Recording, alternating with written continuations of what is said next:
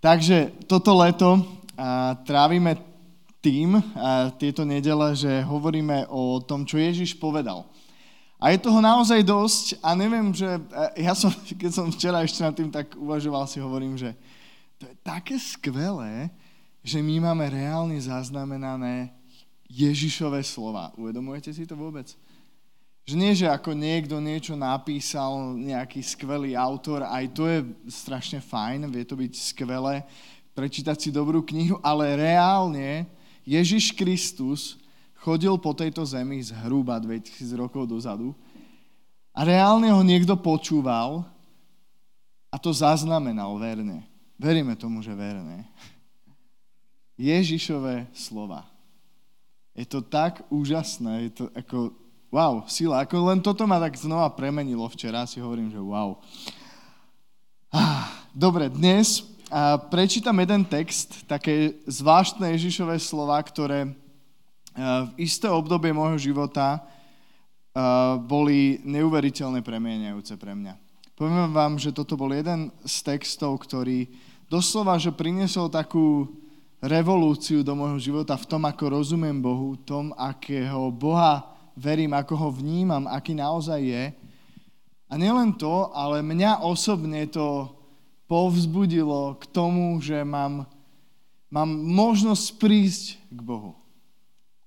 Takže budem čítať z Matúša, 8. kapitoly, a veľmi, možno, možno známy text pre mnohých z vás od, od prvého verša. Keď Ježiš zostúpil z vrchu, išli za ním veľké zástupy. A tu prišiel k nemu malomocný, kláňal sa mu a hovoril, Pane, ak chceš, môžeš ma očistiť. A on vystrel ruku, dotkol sa ho a povedal, chcem, buď čistý. A hneď bol čistý od malomocenstva. A Ježiš mu potom povedal, nie, aby si o tom niekomu hovoril. Choď však, ukáž sa kňazovi a obetuj dar, ako prikázal Mojžiš, im na svedectvo. Takže toto je dnešný text, toto sú dnešné Ježišové slova a, a dnes som to nazval vyslovene, že chcem. Ježiš tam povedal, že chcem, buď čistý. Takže chcem. A toto mňa veľmi premenilo. Ak by ste si chceli tento príbeh prečítať, je zaznamenaný aj v Marekovi, aj v Lukášovi, takže zaznamenávajú ho traja evangelisti. A mm, neviem, že či toto bude veľmi dlhá kázeň, ale akokoľvek e, je to niečo, čo premenilo môj život a moju vieru to povzbudzuje a stále. Takže e, kvôli kontextu chcem povedať niečo, e, čo nám veľmi pomôže porozumieť silu tohto príbehu. A to je, chcel by som vám trošku tak ozrejmiť diagnózu človeka, ktorý prichádza k Ježišovi. Čítame, že bol malomocný.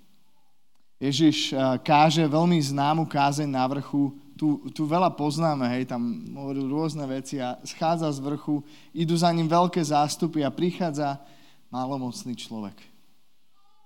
Klánia sa Ježišovi a hovorí, Pane, ak chceš, môžeš ma očistiť.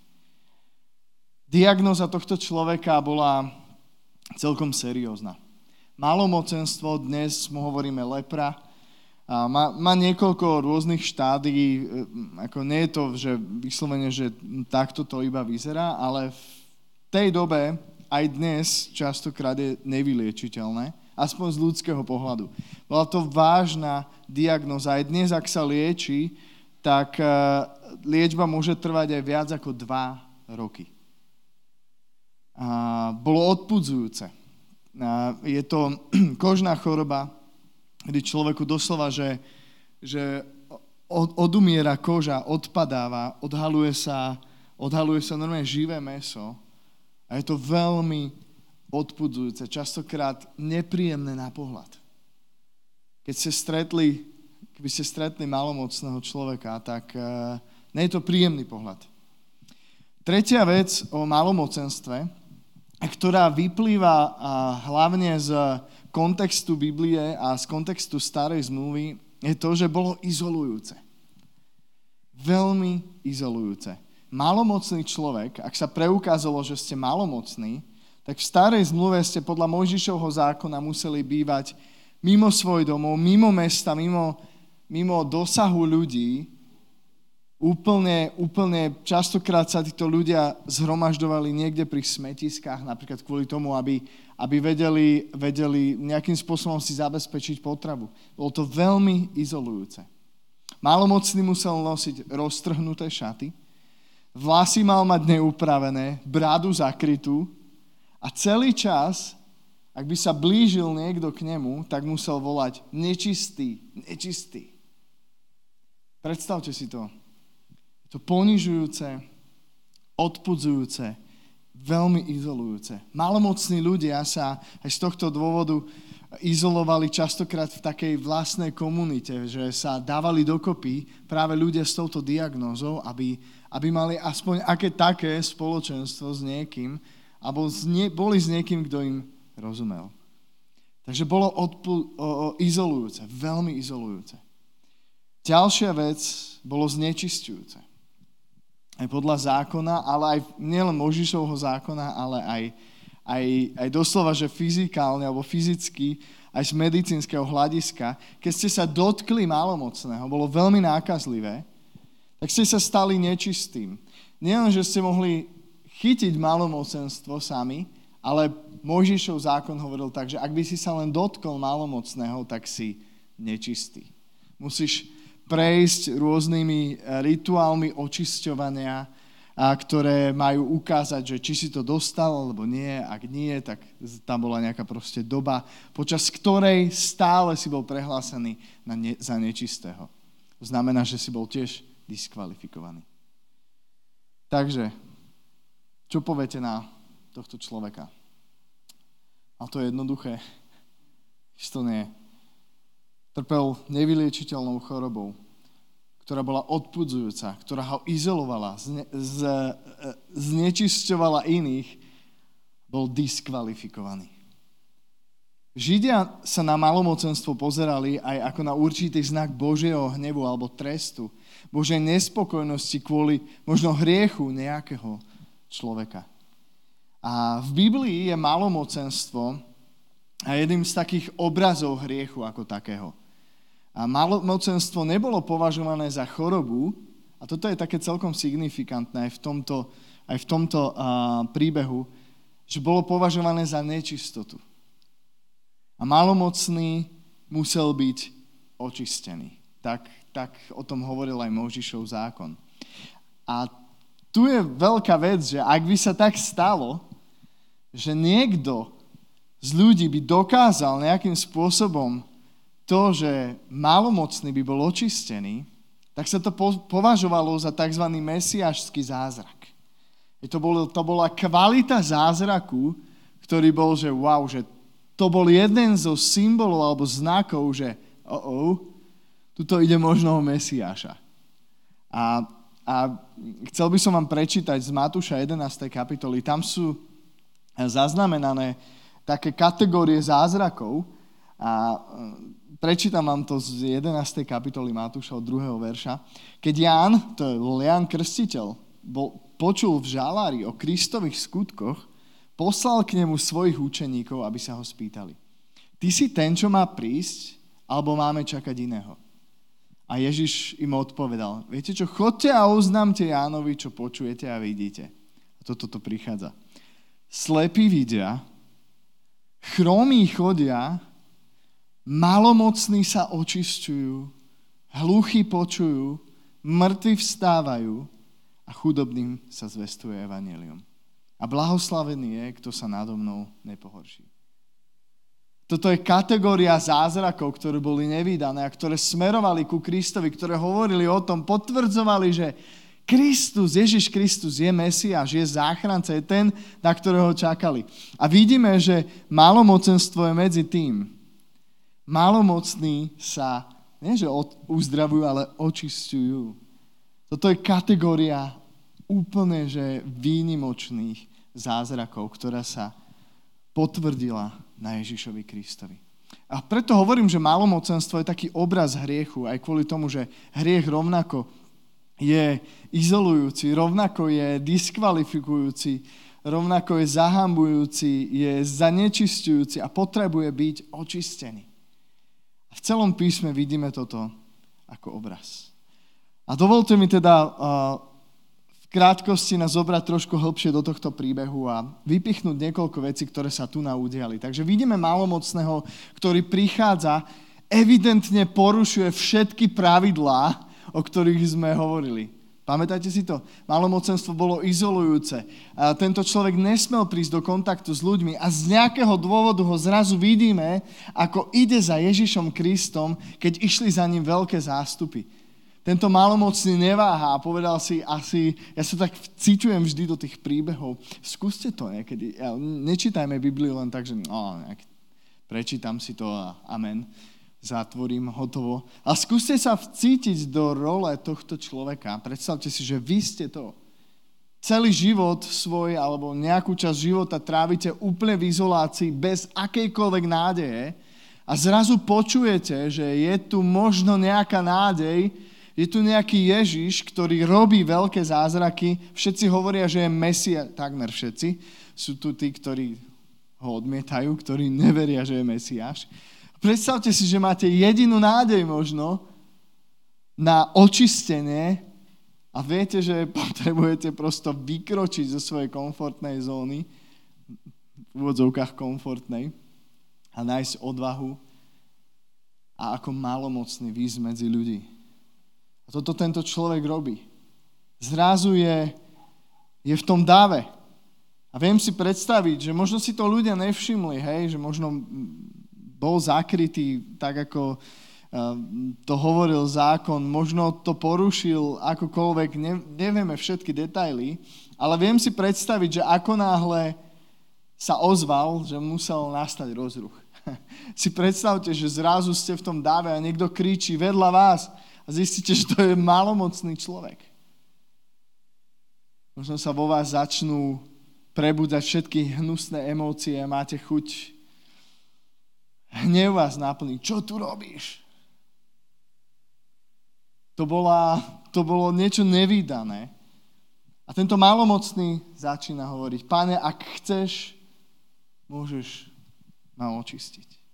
A toto je ten kľúčový bod tohto, prí, tohto príbehu, ktorý dnes chcem a, zdôrazniť. Tento malomocný prichádza ku Kristovi a mňa povzbudzuje v skutočnosti jeho viera. A on, vidíme, že to, on nemal pochybnosti, počujte, nemal pochybnosti o tom, či ho Ježiš môže očistiť. On, jeho pochybnosť spočívala v tom, či Ježiš chce. Hovorí Ježiš, ak by si chcel, ak by si chcel, mohol by si. Môžeš ma očistiť. On veril, že Ježiš môže. Otázka znela, chce vôbec Ježiš, aby som bol čistý? Chce? A toto je niečo, čo, čím som ja bol fascinovaný a Ježiš zareaguje na tohto človeka. Prvá vec, čo robí Ježiš, že vystiera ruku a dotýka sa ho. Je to sila.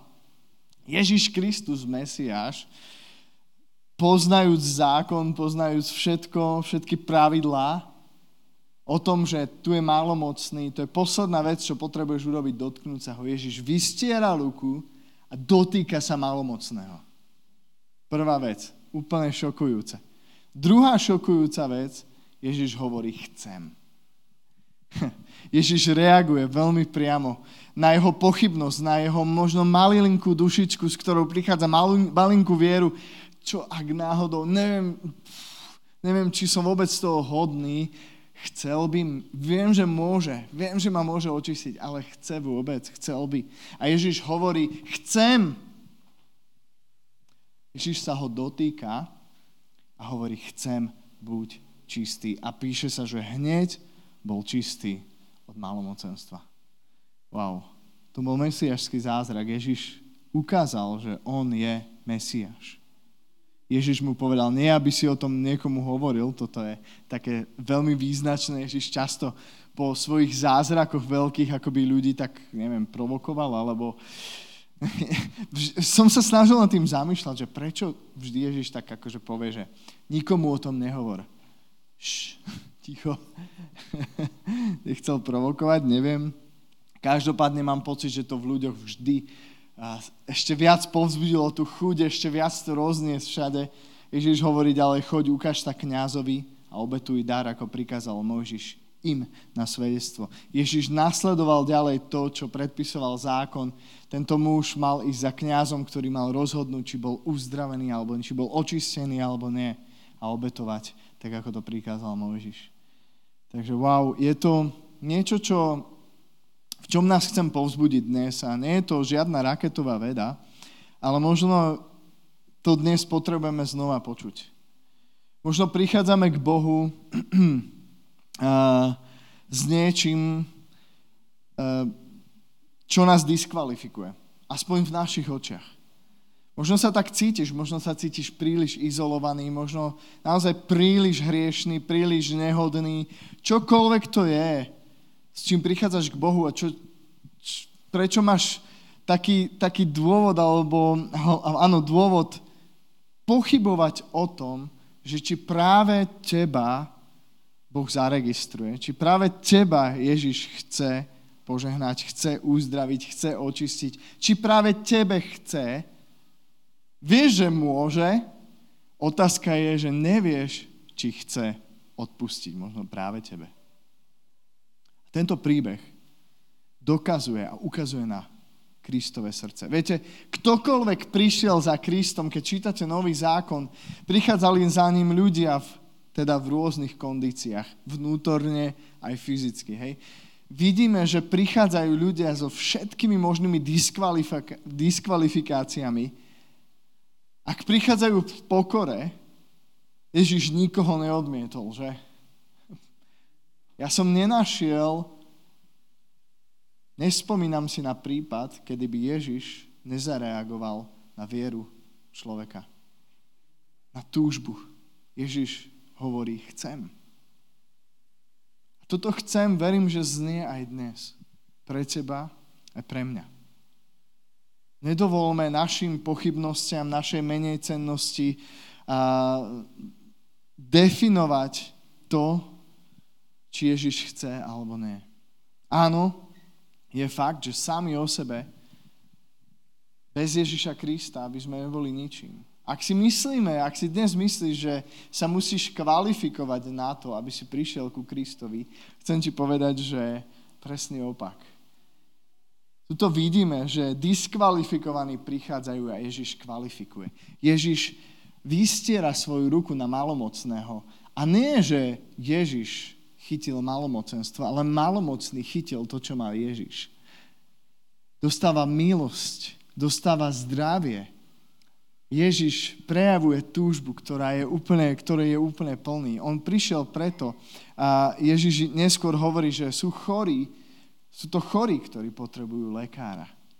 Nie tí, ktorí si myslia, že ja mám všetko v poriadku. Takže Ježiš miloval reagovať na vieru ľudí, aj na možno tú úplne, že mini, minimálnu vieru. Trošku nádeje. M- možno, možno by Ježiš aj mňa uzdravil. Ježiš hovorí, chcem. Toto v tomto príbehu je pre mňa absolútne, absolútne fascinujúce a pozývajúce. Tak aj dnes ťa chcem pozvať ku Kristovi, taký, aký si. Prosím, ak vieš, že sa aj necítiš hodný, to je úplne v pohode, pretože nikto z nás nie je hodný. Že? Ak by sme boli hodní niečoho, tak eh, by to bol len trest. Ale Kristus ukázal tvoju hodnotu v tom, že zomrel za teba na kríži. To, že nie si hodný, neznamená, že nie si hodnotný. To sú dve rozdielne veci. A tvoja hodnota, hodnota teba a mňa, každého človeka na tejto zemi, tu ukázal Kristus, keď išiel na drevo kríža. On ukázal, tak, takúto máš hodnotu pre mňa. Chcem zaplatiť za tvoj hriech svojim životom. To je tvoja hodnota. A nikdy nedovol svojim myšlienkám, alebo diablovi, alebo komukoľvek inému, aby ťa zneistil, aby tvoja viera bola podlomená. Prosím, vždy príď ku Kristovi. Dnes znie chcem. Máš nejakú, nejakú výzvu, ktorou prechádzaš v živote dnes, ti chcem povedať, že Ježiš chce pomôcť. Chce ti odpustiť, chce ťa uzdraviť. Chce ti dať múdrosť, chce ťa povzbudiť. On chce.